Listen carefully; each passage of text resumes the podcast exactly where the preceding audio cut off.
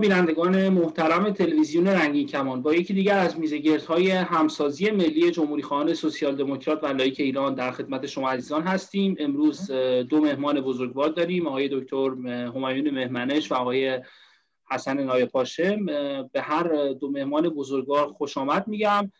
پرسش نخست رو مایلم از آقای مهمنش بپرسم. آقای مهمنش همونطور که می‌دونید در جریان قتل عام زندانیان سیاسی در تابستان 67 ابراهیم رئیسی به عنوان معاون دادستان وقت یکی از سه عضو کمیسیونی بود که به کمیسیون مرگ معروف شد و حالا بعد از سالها به مسند ریاست جمهوری رسیده. دو تا پرسش دارم. یکی اینکه فکر می‌کنید الان زمان مناسبی هستش که ایشون رو به تلاش کرد به پای میز محاکمه کشوند و جنایاتی که صورت گرفته رو بررسی کرد. و دوم اینکه فکر می‌کنید چرا پافشاری بر این مسئله اهمیت داره و چرا نیروهای آزادی خواه بایستی برای محاکمه کردن آقای رئیسی کوشش کنند با درود به شما آقای دکتر نایب هاشم و بینندگان محترم. من بگم در مورد جمهوری اسلامی خب این نظام از اولش تا به امروز ما شاهد نقض حقوق انسانی و شهروندی هموطنانمون بودیم. و شاهد جنایات گسترده این رژیم در ایران و حتی منطقه و برخی کشورهای دیگه. خب این مسئله جنایت و کشتار در واقع با سرنوشت این حکومت عجین شده و امروز می‌بینیم که فردی رو می‌ذارن به ریاست جمهوری آقای خامنه ای انتصابش می‌کنه که در جنایت علیه بشریت مثل اینکه اون گروه مرگ چهار نفر بودن اونجا که من به خاطر دارم. توی اون گروه مرگ شرکت داشته و باعث قتل هزاران نفر از هموطنان بیگناه ما شده.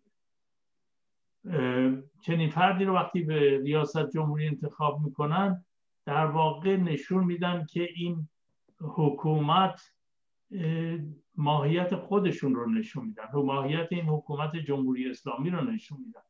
و یه از یه طرف دیگه هم نشون میدن که آقای خامنه ای در واقع کس دیگری رو نداره که خوشنام باشه و یا حداقل اینقدر جنایت نکرده باشه که بهش اطمینان داشته باشه و بتونه قبولش کنه که این در یک مقام اینجوری قرار بگیره.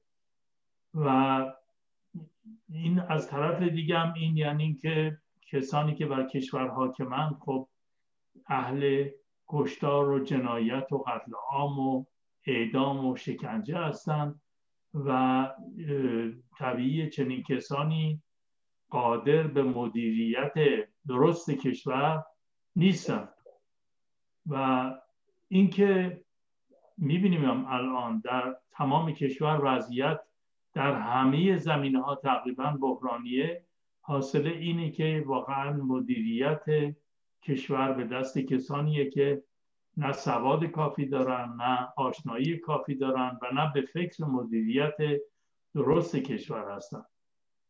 بنابراین و می‌دونیم که در زمینه آب هوا و معیشت مردم وضعشون بسیار بسیار بحرانیه.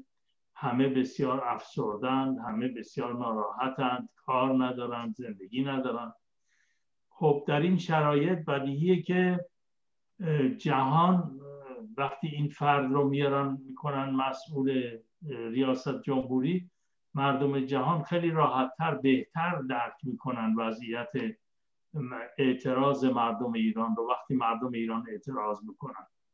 و این برای همه آزادی یه فرصت مناسبیه که به تشریح جنایات جمهوری اسلامی بپردازن این جنایات رو افشا کنن. به نظر من دو کار اساسی میشه در این مدت انجام داد در این در آینده انجام داد که می‌تونه نقش بسیار بزرگی انجام بده بازی کنه به شرط اینکه همکامی و همگامی و همراهی همه نیروهای آزادی خواه باشه. و اون هم یک برگزاری یک تریبونال بینالمللیه. البته میگم حالا شرایطشو. و دوم کوشش برای شکایت از جمهوری اسلامی و این سران جمهوری اسلامی به دلیل جنایت علیه بشریت. برای این کار ما لازم داریم که نیروهای دموکرات جمهوریخواه ایران و سازمان های حقوق بشری و سازمان هایی که معرفی می‌کنن کسانی رو که از این حکومت صدمه دیدن مثل سازمان های بهایی ها مثل زرتشتی ها مثل مسیحی های ایران و غیره و گروه ها و طرفداران اهل سنت. اینها همه اگر دست به دست هم دیگه بدن با کمک نیروهای دموکرات جهان و جمهوری خواهان ایران سازمان های سیاسی دموکرات ایران من فکر می‌کنم که می‌تونن خیلی با پرقدرت در این شرایط عمل کنند و, و آگاهی های بسیار وسیعی به مردم جهان بدن و تمام نیروهای حقوق بشری و آزادیخواه جهان رو هم در این زمینه مشترک کنن. بنابراین فرصتی که به دست اومده از این جهت به نظر من می‌تونه مؤثر و مثبت باشه. متشکرم از شما. آقای دکتر نایب پاشم شما چی فکر می‌کنید؟ فکر می‌کنید که چرا بایستی نیروهای آزادی خواه آیا الان زمان محاکمه آقای رئیسی رسیده و چرا بایستی نیروهای آزادی خواه در این زمینه تلاش بکنن؟ با سلام و درود به شما و دیگر همکاران شما در تلویزیون رنگین کمان و بینندگان برنامه شما در هر جای دنیا که هستند و مهمان دیگر محترم برنامه های خمایونی مهمنش. خب زمان که واقعیت اینه که از مدت ها پیش میشه گفت که فرار رسیده بود. ولی اینکه چگونه بشه اون رو عملی کرد مسئله که خب احتیاج به کار جدی داره. یعنی اینکه ما باید از زوایای مختلف در این راستا حرکت بکنیم و عملا آقای رئیسی و رژیمی که رئیسی قراره که رئیس جمهورمون باشه رو عملا محاصره بکنیم. یک محاصره کلی از زوایای مختلف.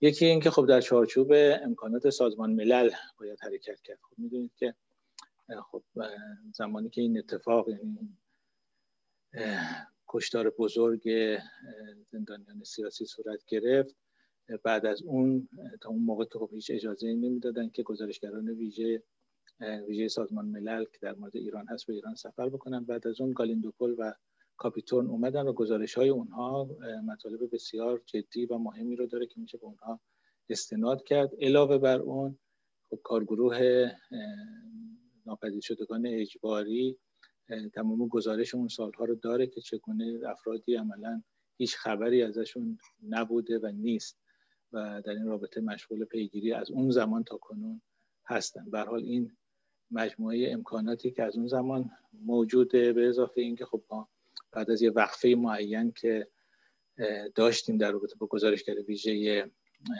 ایران از زمان احمد شهید گزارشگر ویژه ایران رو داریم. احمد شهید بعد از اون خانم آسما جهانگیر و بعدش هم آقای جاوید رحمان گزارشگران ویژه بعدی هستند که در واقع حضور دارن در سازمان ملل. و می‌دونید که روز گذشته آقای جاوید رحمان گزارشی داشته مصاحبه داشته با رویترز اونجا بیان کرده که خب مکانیزمی در شورای حقوق بشر ایجاد بشه برای به عنوان یک کمیته تحقیق برای این اتفاقی که در سال 1367 روی داده. قبل از ایشون هم قبل از آقای جاوید رحمان هم خانم کالامات آگنس کالامات که قبلا گزارشگر ویژه مربوط به اعدام های خودسرانه و فراغذایی و شتاب زده بوده و حالا دبیر کل عفو بین الملل هست. او هم چنین مکانیزمی رو خواسته که شورای حقوق بشر داشته باشه.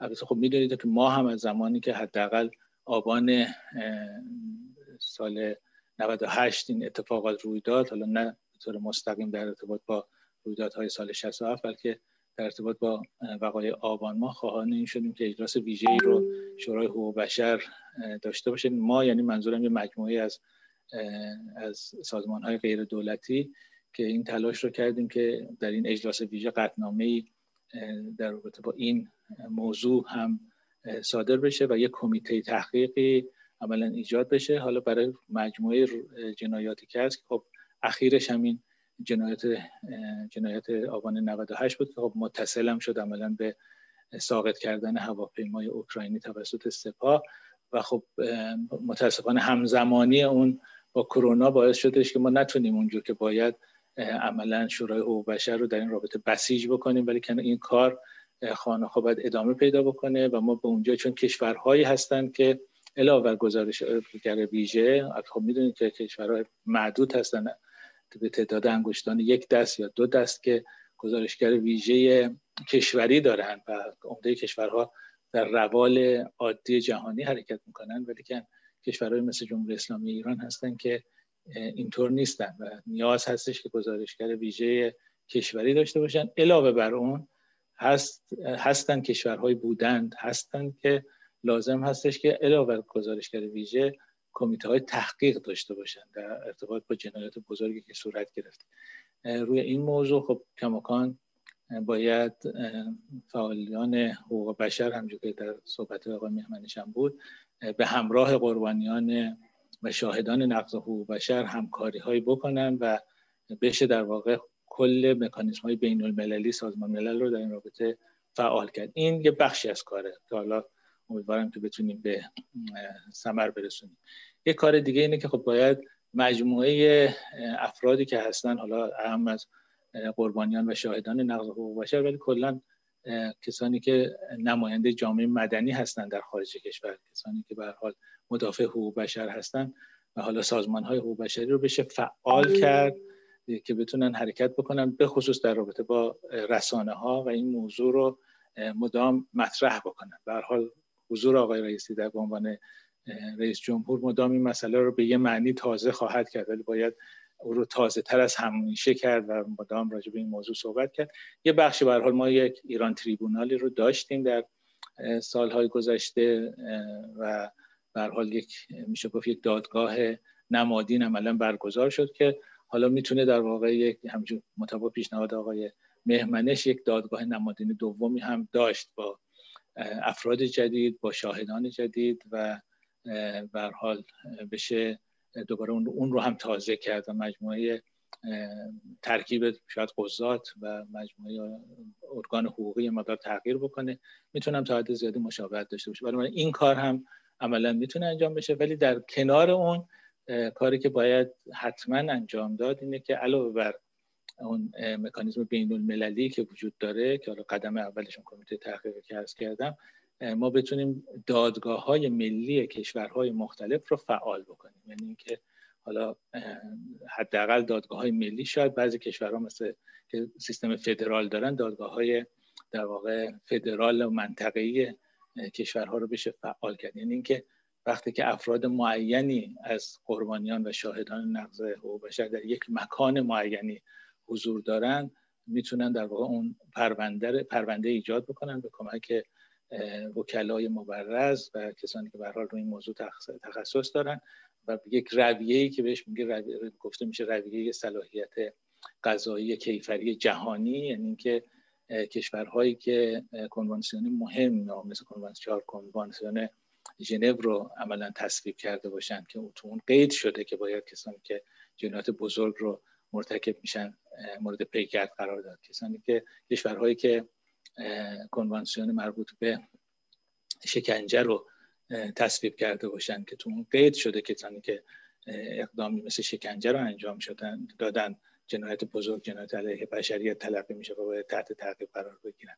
و کسانی که یا کشورهایی که کنوانسیون مربوط به ناپدید شدگان اجباری یا قهری رو تصویب کردن و در اون قید شده کسانی که موجب ناپدید شدن قهری افراد می‌شوند باید تحت تعقیب قرار بگیرن و برحال این کنوانسیون رو تصویب کردن اینها به عنوان قوانین داخلی اون کشورها به حساب میاد و بر مبنای اون باید پیگیری بکنن پیگرد داشته باشن کسانی رو که اون رو نقض کردن.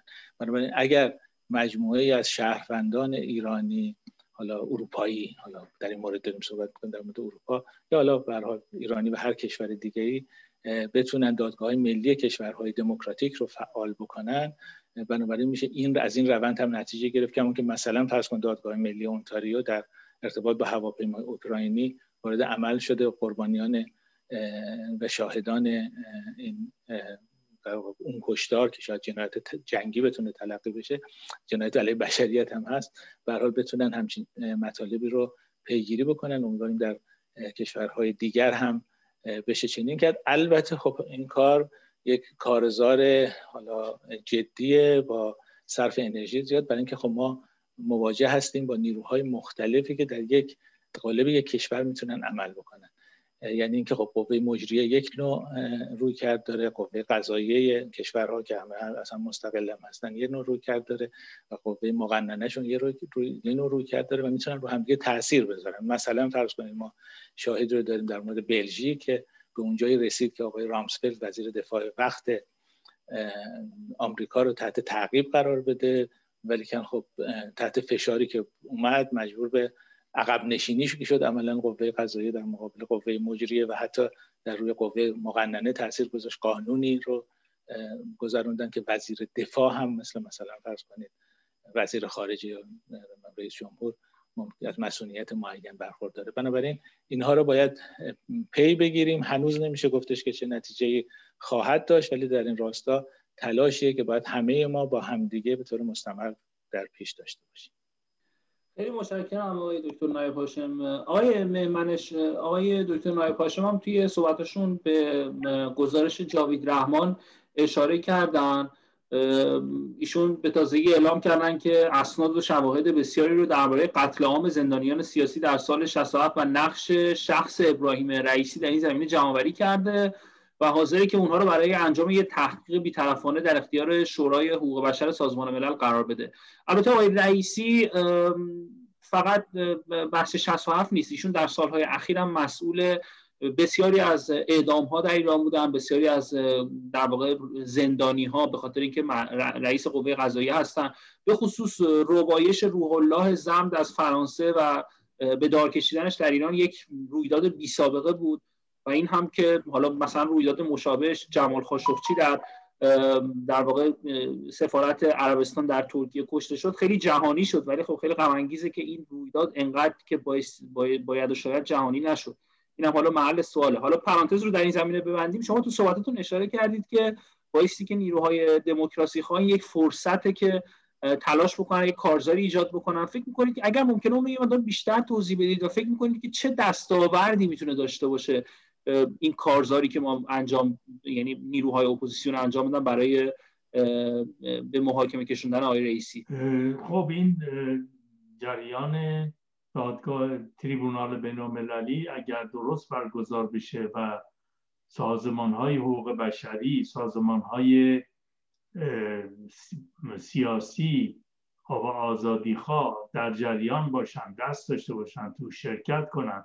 خانواده های قربانیان به خصوص خانواده قربانیان هواپیما سال دیماه 96 سال 98 اینها بیان و کمک کنند و ما از آزادی خواهان جهان گروه احزاب دموکراتیک در کشورهای اروپایی و حتی آمریکا کمک بگیریم. برای این کار من فکر می‌کنم که بسیار در آگاه کردن افکار عمومی نسبت به این جنایات جمهوری اسلامی در جهان مؤثر خواهد بود.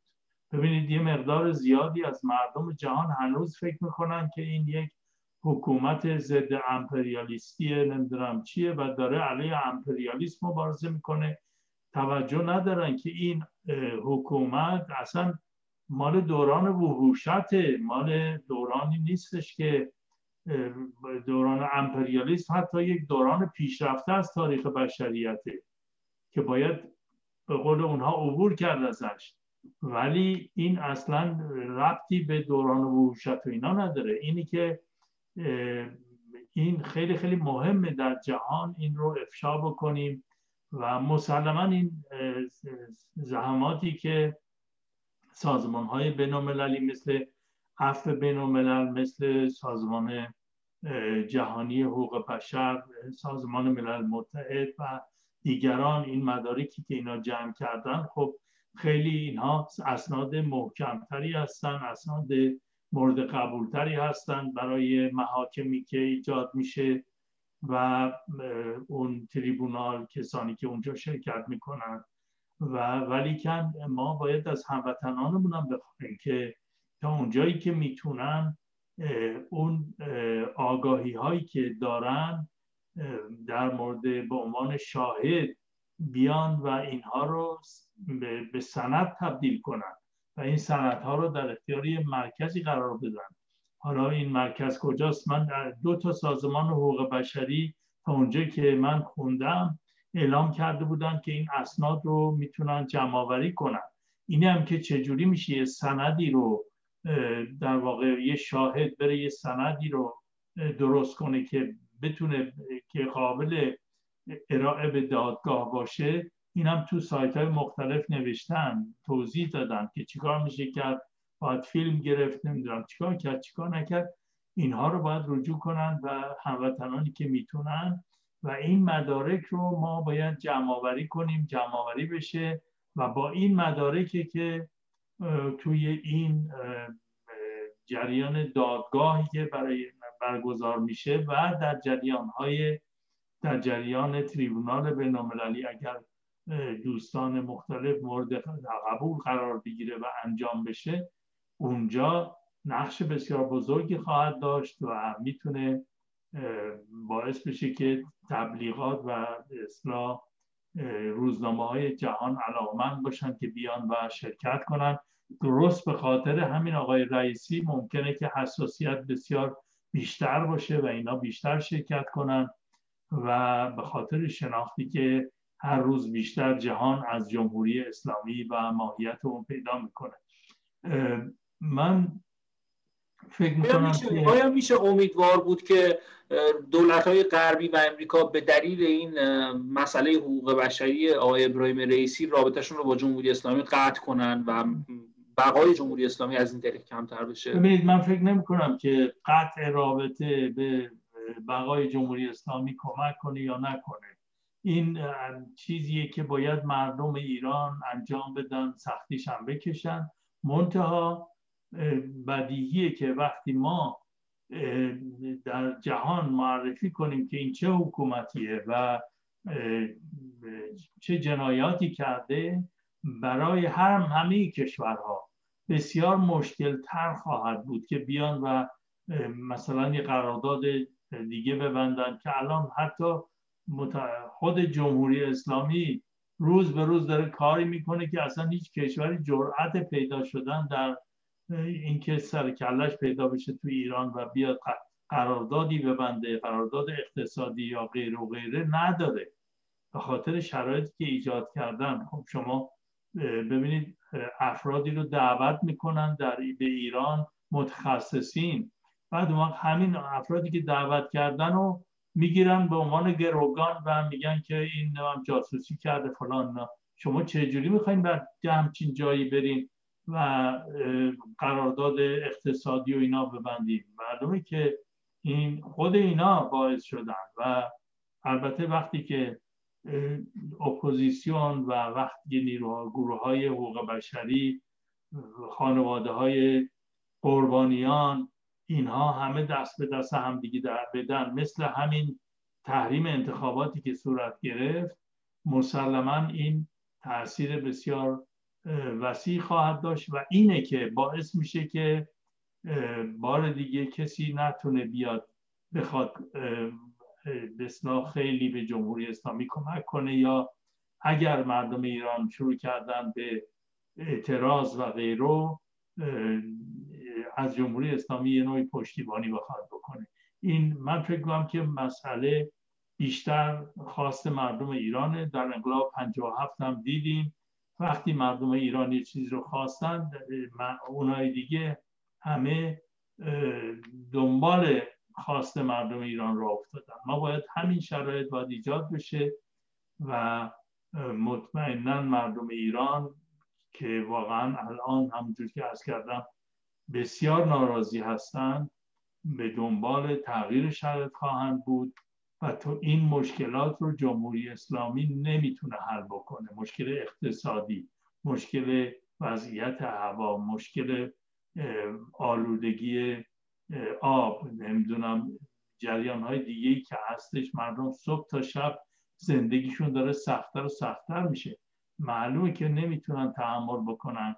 این اصلا به خواست اپوزیسیون یا غیره مربوط نیست. این یک نیاز درونی جامعه است که باید یا می‌خواد که این حکومت عوض بشه و شرایط آزادی و حاکمیت مردم در واقع حاکم بشه. باید با اونجا ما البته نقش داره اپوزیسیون منتها این حرکت اجتماعی اصلش توسط مردم انجام میشه.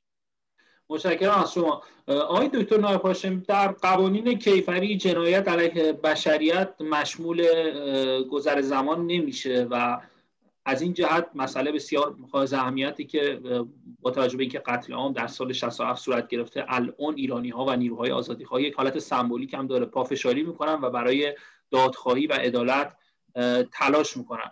حالا الان با توجه به اتفاقی که برای آقای حمید نوری افتاد توی سوئد و چندین دور ایشون بازداشتش تمدید شد و احتمال خیلی زیاد محاکمش به سرانجام خواهد رسید و زندانی خواهند شد. فکر می‌کنید میشه امیدوار بود که حداقل رئیسی به اروپا سفر نتونه بکنه یا شما در این زمینه چی فکر می‌کنید؟ فکر می‌کنید که روابط دولت های غربی و به خصوص امریکا با رئیسی اینجا حائز اهمیت یا شما هم مثل آقای مهمنش فکر می‌کنید که همه چیز از داخل ایران در واقع تغییرات رو ایجاد می‌کنه؟ خب، اولا که عمده تغییرات در داخل کشور باید صورت بگیره و همه جای دنیا به حال در بر مبنای اون تغییرات در داخل کشور هستش که تغییرات در خارج کشور می‌تونه مطرح باشه. ما در دنیا خب موردی داریم مثلا فرض کنید آپارتاید در آفریقای جنوبی. مجموعه شرایطی که هست مجموعه اعتراضاتی که هست به شکلی بود که خب جهان به اونجایی رسید که این حکومت آپارتاید رو عملا به رسمیت نشناسه و خب ما روندی رو شاهد بودیم که به حال به ریاست جمهوری نلسون ماندلا انجام و روندهای بعد از اون به حال آپارتاید از بین رفت. رژیمی که در زمان که اعلامیه جهانی حقوق بشر تصویب می‌شد یکی از کشورهایی بودش که در واقع رأی ممتنع داد به اعلامیه جهانی حقوق بشر برای اینکه خب نجات پرستی رو محکوم می‌کرد اعلامیه جهانی حقوق بشر. بنابراین ولی خب سالها بعد با اینکه این کشور عضو سازمان ملل بود به جایی رسید که دیگه دنیا نمی‌تونست تحملش بکنه و عملا به حال تحریم های وسیع بین المللی صورت گرفت.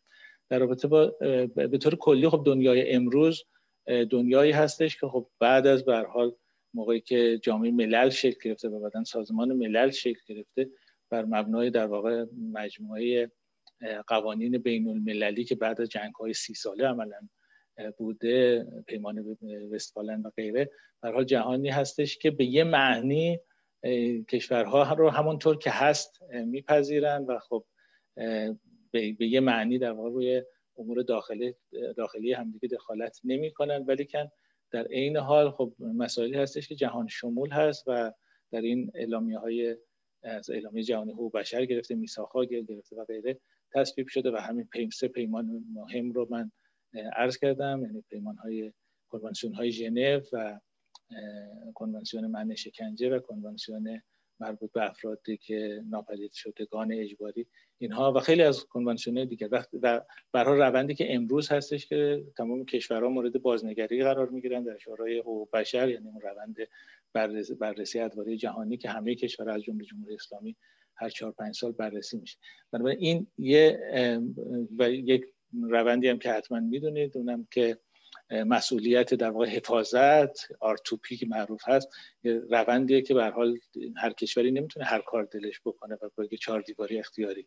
به حال همچین پدیده ای رو داریم ولی اینا یه مدت در تناقض با هم دیگه هم هستن. یعنی گفتم از تناقض قوه مجریه و قوه مقننه قوه قضاییه. و اون اینه که خب مثلا مطابق کنوانسیون وین مقامات عالی رتبه خب مسئولیت معین برخوردار هستند که شامل حالا سفیر میشه و مقامات سفیر به بالا. یعنی اینکه وزیر خارجه نخست وزیر یا رئیس جمهور. و اینها به حال کسانی هستن که از مسئولیت برخوردارن. ولی خب ما مثلا در مورد دادگاه میکنوس دیدیم که وزیر خارجه وقت آقای ولایتی رو خب اون دادگاه محکوم کرد.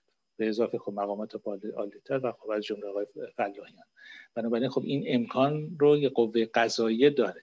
ولی اینکه چگونه بشه در واقع عملیش کرد اون یه بحث دیگه است. بنابراین چیزی که قطعیه در مورد آقای رئیسی اینه که خب هر سفر خارجی او خارجی او با مشکلات خیلی زیادی مواجه خواهد شد. یعنی مجموعه نیروهای مترقی تمام جهان در مقابل او خواهند ایستاد و خود اون کشوری که او رو دعوت بکنه با مشکل مواجه خواهد شد. یعنی اینکه همین که گفتم قوه مجریه که می‌خواد اعمال بکنه مثلا مسئولیت دیپلماتیک مثلا آقای رئیسی رو مواجه خواهد شد با رسانه های اون کشور چه بسا با قوه قضایی اگه ما درست بتونیم کار بکنیم. و به حال همچین پدیده رو مواجه خواهیم بود در مورد آقای رئیسی. ولی ولی همونجور کردم عرض کردم همه اینا خیلی کار داره. یعنی اینجوری ابتدا به ساکن نیست. یعنی ما باید کارزار وسیع همه جانبه رو در تمام دنیا به راه بیاندازیم تا این اقدامات رو بشه انجام داد. ما تو دنیا به حال تجاربی که داریم در آفریقای جنوبی یاد کردم و خب مثلا فرض کن موقعی که افغانستان رژیم طالبان رو داشت تنها سه کشور رو به رسمیت میشناختن و به حال گاهی اوقات هستش که یک حکومت آنچنان منفور میشه آنچنان در رسوا میشه که یا مدل آفریقای جنوبی میشه یا اینکه اصلا از ابتدا که سر کارم بیاد تحویل گرفته نمیشه توسط جهان. به حال ولی این پدیده ها پدیده های نادرتری هستند در مجموعه روابط جهانی. ولی که خب میشه آنچنان یک فرد یا یک حکومت رو تحت فشار قرار داد که دیگه نتونه اقدامات اقدامات یعنی اون افراد نتونن تحرک داشته باشن. کما اینکه مثلا آقای ولایتی مشهور بودش که مدام از این از این کشور به اون کشور مسافرت می‌کنه. جهانگرد تلقی می‌شد به عنوان وزیر وزیر امور خارجه کشور در اون زمان ولی بعدا دیگه عملا شد وزیر امور خارجه آقای خامنه ای و حد اکثر مثلا به کشوری مثل سوریه می‌تونست بره و مثلا حضور داشته باشه. بنابراین این مجموعه شرایطیه که خواهد بود. باید اولین امتحان شاید اگر که خب برای شرایط خود فرق بکنه چون ما می‌دونید که ما سال گذشته در مجمع عمومی سازمان ملل به خاطر کرونا اجلاس عمومی حضوری نداشتیم. کاملا مجازی بود. امسال شاید هیبرید باشه شاید مثلا بخشن حضوری باشه بخشن مجازی باشه. حالا ببینیم چگونه میشه. آیا مثلا فرض کن آقای رئیسی به شکلی در این اجلاس شرکت خواهد کرد یا نخواهد کرد؟ اگر بخواد حضوری باشه قطعا با اولین امتحان رو اونجا پس خواهد داد که مجموعه کسانی که در ایالات متحده هستن در نیویورک هستن آیا می‌تونن در واقع این شرایط رو بر او سخت بکنن یا یا نه؟ به چه صورت خواهد؟ اینا رو باید ظرف یکی دو ماه آتی ببینیم. ولی که از الان باید ما همجور گفتم تلاش بکنیم که در هر شاید هر شهر حتی هر شهری که در, در کشور دموکراتیک هست بتونیم دادگاه ها رو فعال بکنیم. یک ارگانی هم که به هر حال خیلی مهم هست. ارگان های یعنی سازمان های حقوق بشر ملی هر کشور هستن. می‌دونید که کشورها بسیار از کشورها سازمان های ملی حقوق بشر دارن. نه اینکه سازمان های غیر دولتی حقوق بشر که خب همه جا هستن. خب بعضیشون معروف ترن مثل صرف بین الملل مثل دیوان حقوق بشر. بخش خب ولی که کشورها بر مبنای یک در واقع اساسنامه پاریس تلقی میشه یا خوانده میشه. موظف هستند که سازمان های ملی حقوق بشری رو ایجاد بکنن که وظیفش اینه که هرچند که از حمایت دولتی اون کشورها می‌تواند و باید برخوردار باشد بلکه در واقع به عنوان مدعی العموم حرکت بکنه. البته کشورهایی هستن که مدعی العموم دارن یا امبودسمن دارن یا پرسون دارن. کسی که به حال باید وکیل الرعایا باشه به اصطلاح وکیل المله باشه. همچنین این ارگان رو هم میشه فعال کرد در کنار ارگان های دادگاه های مختلف.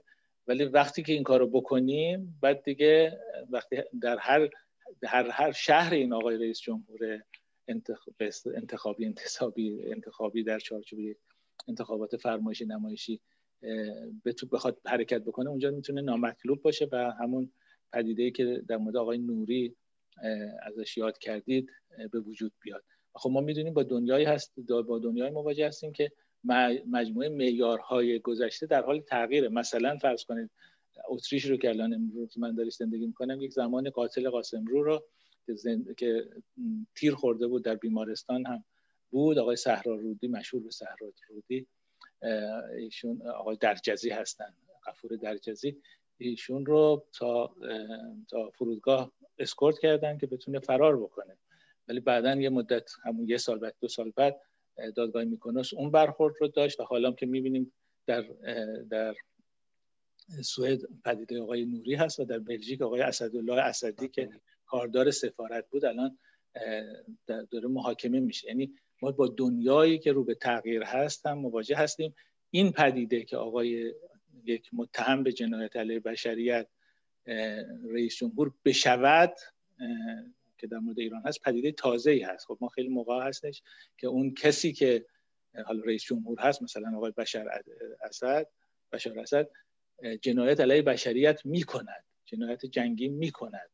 این در این مورد که حالا به این صورت می‌بینیم یه پدیده تازه است که باید خب ما داروش کار کرد.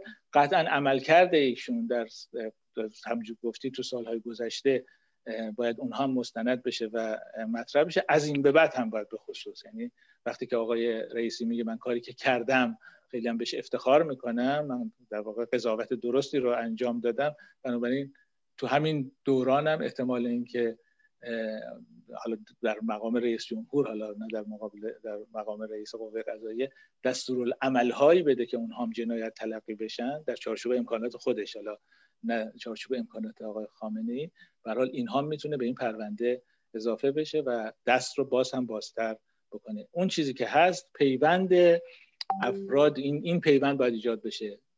مدافعان حقوق بشر سازمان های حقوق بشر وکلای مبرز قربانیان و شاهدان نقض حقوق بشر و ارگان های ارگان هایی که مسئول حقوق بشر هستند در کشورهای مختلف از جمله سازمان های ملی حقوق بشر. و خب خیلی از دولت ها ارگانی هم دارن به نام ارگان حقوق بشر. حالا ترکیبش هر شکلی باشه دولت. یعنی دولت هم باید اون بخش از دولت هم در این راستا همراه باشه با یعنی با اینکه جزء قوه مجریه هست و قوه مجریه در مجموع به رسمیت می‌شناسه وضعیت موجود رو ولی می‌تواند اون اون نیرو رو هم باید ما سعی بکنیم که همراه بکنیم. متشکرم از شما. آقای دکتر مهمنش آیا نیروهای اپوزیسیون می‌تونن بر سر یک اصل یک مسئله حقوق بشری مثل در واقع یک کارزار جدی همونطور که شما گفتید در برای دادخواهی علیه جنایت علیه بشریت و به محاکمه کشوندن آقای رئیسی متحد بشن. چون این تلاش ها برای اتحاد چندین بار صورت گرفته موفق نشده. آخرینش هم همین کارزار نه به جمهوری اسلامی بود که مخالفان این کارزار می‌گفتن که بعد از نه به جمهوری اسلامی بایستی گفت آری به چه چیزی.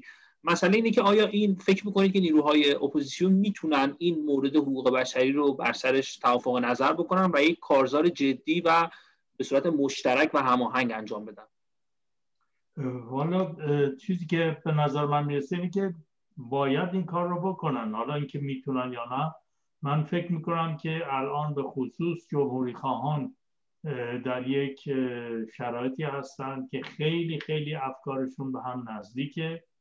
در خیلی زمین ها اشتراک نظر دارن و می‌تونن همکاری داشته باشن و این اینها در واقع نیروهای دموکرات جامعه ایران هستند باید این کار رو بکنن. سازمان های حقوق بشری هستند که اونها ما دائما شاهدیم که با همدیگه دارن همکاری می‌کنن. ما از اینها باید بخوایم همکاری کنن. باید از سازمان های قومی خواست که بیان تو, تو این جریان حالا لازم نیست همه به اصطلاح به عنوان سازمان با همدیگه همکاری سازمانی داشته باشن. ولی می‌تونن این پروژه رو یه پروژه عمومی تعریف کنن و از به عنوان پروژه عمومی مورد تایید و پشتیبانی قرار بدن. و این از طرف دیگه جری باید جریاناتی مثل هم هموطنان بهاییمون هموطنان زرتشتیمون هموطنان مسیحیمون اهل سنت و دیگران رو ما ازشون بخوایم که اونها هم بیان و شرکت بکنن پشتیبانی کنن از این مسائل. حالا به عنوان سازمانشون به عنوان فرد به عنوان هرچی که هستند و تشکیلاتی که دارند امکاناتی که دارند بیان در اختیار بگذارن کمک کنن برای و اسناد و مدارکی که می‌تونن در اختیار بگذارن. اینها همه رو باید کمک کنن که جمع آوری بشه. الان کلی از هموطنان ما جهایی ما دارن مرتبا حقوقشون رو زیر پا می‌ذارن. کلی از هموطنان مسیحی ما کلی ادیان دیگه اینا رو دائما دارن تحت فشار قرار میدن بدون هیچ دلیل منطقی. خب اینا باید اینا رو جمع آوری بکنیم و اینها رو در این تریبونال بین المللی یا در جایی که ممکنه و به اصلاح سنت ها رو نشون بدیم. این ما ما فکر می‌کنم که الان زمان مبارزه روشنفکران و افراد آگاه جامعه ایران علیه حکومت جهله و ما باید این این مرحله رو پیروز بشیم. ما باید بر این حکومت فائق بیایم. ما باید بر این جهلی که الان در کشورمون حاکمه فائق بیایم. اینو باید با همدیگه بکنیم. و کار سنگینی همونجوری که آقای دکتر نایب هاشم هم اشاره کردن کار ساده ای نیست. ما ولی باید ما بتونیم قادر باشیم با همدیگه سر مسائل مشخص همکاری کنیم و این اهداف رو به نتیجه برسونیم. خیلی متشکرم از شما. من یک سوال مشترک دارم از هر دو مهمان بزرگوار با توجه اینکه وقت زیادی هم نمونده. آقای دکتر نایب هاشم اول از شما می‌پرسم در مورد اعتصابات اخیری که در ایران هستش می‌دونیم که کارگران در بخش های مختلف صنعت نفت و پتروشیمی اعتصاب کردن. شما چشمانداز این اعتصابات رو چطور می‌بینید؟ آیا میشه به یک اعتصابات فراگیر امیدوار بود و به گذر از جمهوری اسلامی از طریق اعتصابات بدون خشونت. شما چی فکر می‌کنید در این بله اولا که خب می‌دونید که این اعتصابات تا حد زیادی همین الانش هم گسترده است و از روز نه از روز نهم نه تیر قراره که خب گسترده تر بشه و عمومی باشه. و خب می‌بینید که خوب تدارک دیده شده یعنی اینکه به طور مشخص از زمانی که آغاز شده مرحله به مرحله مناطق بیشتری مراکز بیشتری به اون پیوستن و در حال گسترشه. خب طبعا یک اعتصاب سراسری دراز مدت خب شرایط خاص خودش رو هم داره دشواری خاص خودش رو هم داره ولی به طور کلی اونها مبنا رو برای این گذاشتن که هرچه بیشتر بر مبنای یک خرد جمعی یک دید مشترک تنظیم بکنن مرحله به مرحله که تا کجا جلو برن. قطعا قطعا اگر که مثلا فرض کنید در رابطه با یک اعتراض خیابانی این امکان سرکوب راحتتر هست زیادتر هست با مجموعه تلاشی که در خلال این ده ها سال جمهوری اسلامی کرده در ارتباط با نافرمانی های مدنی که خب اولین نمونه در مورد همین انتخابات فرمایشی نمایش اخیر ما دیدیم.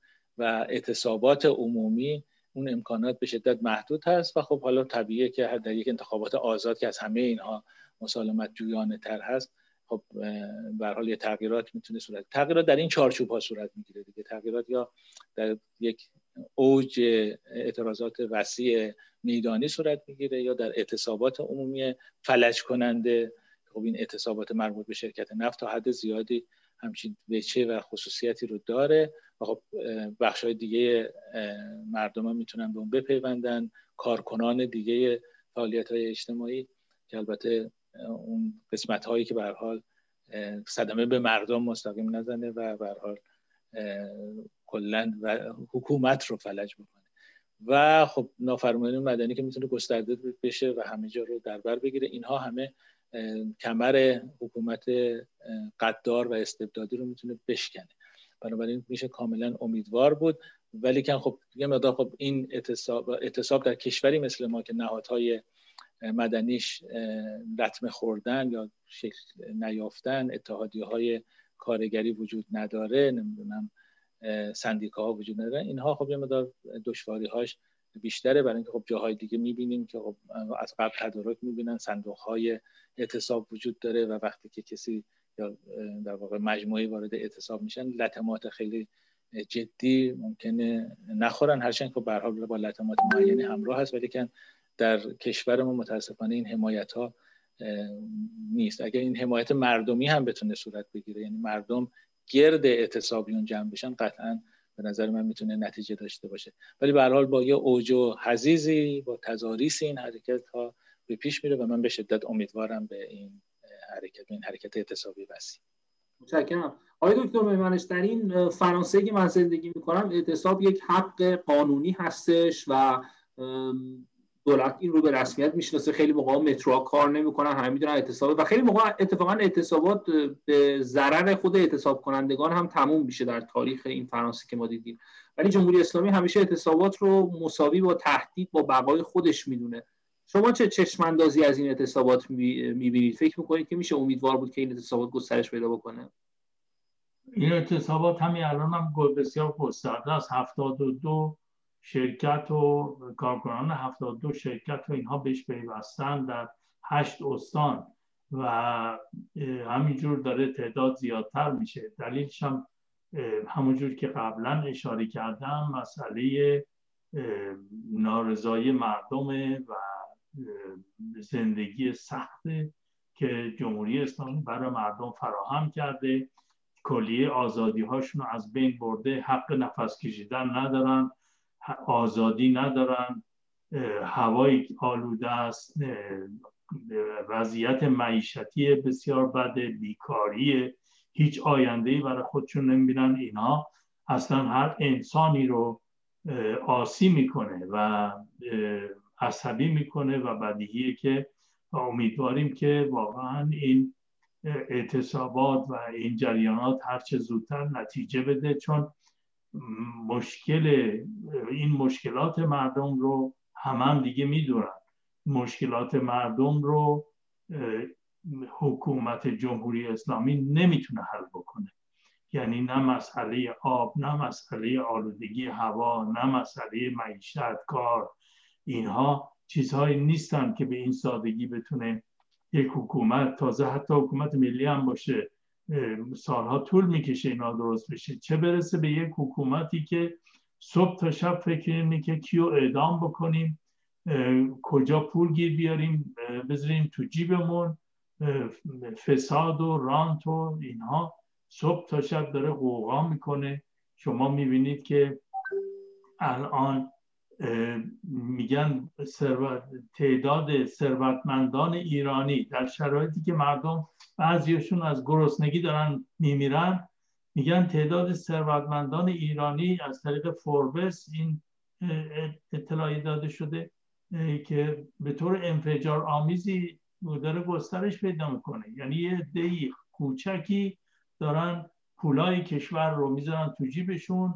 به عنوان اینکه مثلا دارن میدن به عراق جای دیگه و اونجا ممکنه میدن تا تمام پول در اختیار یه عده کوچکیه و اکثریت مردم جامعه هیچ گونه امکاناتی ندارن. شما اگه جنگل آتیش بگیری یا هواپیما هلیکوپتر ندارن که بفرستن اونجا جنگل خاموش کنه. اگر زلزله بیاد نمیرن برای مردم خونه درست کنن اونا رو از این وضعیت رو در بیارن. خب این چه در واقع این حکومتی نیستش که بتونه این مشکلات رو حل بکنه. همونجور که قبلا هم اشاره کردم مشکلات اقتصادی رو این حکومت قادر نخواهد بود و این سیاست هایی که داره حل بکنه و هیچ چشماندازی هم شما نمی‌بینید در رفتار این حکومت در رفتار رهبرانش که قادر باشه این حکومت این مشکلات حل کنه. اینه که این اعتصابات گسترش پیدا خواهد کرد. احتمالا و چیزی که علاوه بر این باید گفت باید از مردم و کارگران از همه اخشار خواست که از این سندیکاها پشتیبانی کنند از سازمان های سیاسی پشتیبانی کنند از سازمان های مدنی حقوق بشری پشتیبانی کنند همینجور فقط کافی نیستش که به اصلاح دست بزنن برای این کارها بلکه باید ببینن خودشون چی کار می‌تونن بکنن. یک در دید دراز مدت هم لازمه که جریان های سیاسی جریان های سندیکایی جریان های مدنی قدرتمند بشن و اینها بتونن این جایگاه جمهوری اسلامی رو با یک نظامی که مورد احتیاج امروز جامعه ایران در قرن 21 پر کنن. فقط جنبه انداختن رژیم مطرح نیست بلکه اینکه بعدش چی می‌خواد بیاد هم مطرحه. بنابراین اعتصابات کارگران هر چه قدم که الان میگن بعض معیشت حقوق نمی‌دونم اینها این جای خودشه. ولی همه الان تو ایران می‌دونن که مسئله این اعتصابات و این اعتراضات و اینا نمی‌تونه در این صد بمونه.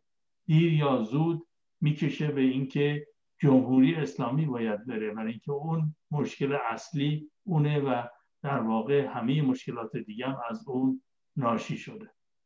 خیلی متشکرم از شما جناب آقای مهمنش خیلی ممنون از شما آقای دکتر نایب هاشم و با سپاس از شما بینندگان محترم تلویزیون رنگین کمان که در این برنامه همراه ما بودید. تا یک برنامه دیگر جاوید ایران زمین زنده باد آزادی.